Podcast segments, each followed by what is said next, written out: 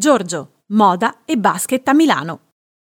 Cresciuto a Piacenza, dove studia al liceo scientifico Respighi, Giorgio Armani nel 1949 si trasferisce con la famiglia a Milano e diventa subito un milanese doc.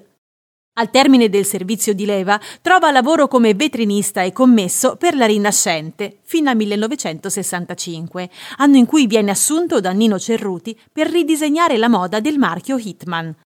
Il suo nome compare direttamente nell'universo della moda per la prima volta attraverso il marchio di abbigliamento in pelle Sequence.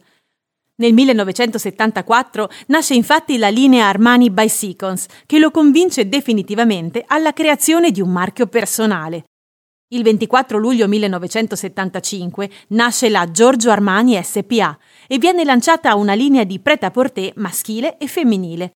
Ecco dunque che l'anno dopo presenta nella prestigiosa Sala Bianca di Firenze la sua prima collezione, altamente acclamata per le sue rivoluzionarie giacche destrutturate e per il trattamento originale degli inserti di cuoio che appaiono nei vestiti dedicati alla linea casual.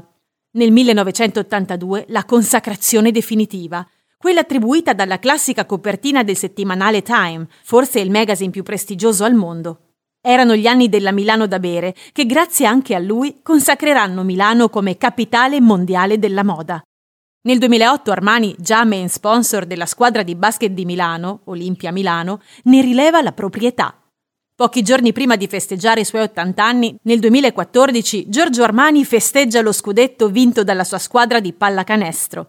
La casa milanese di Giorgio Armani, tre piani e un terrazzo in un palazzo del XVII secolo nel centro di Milano.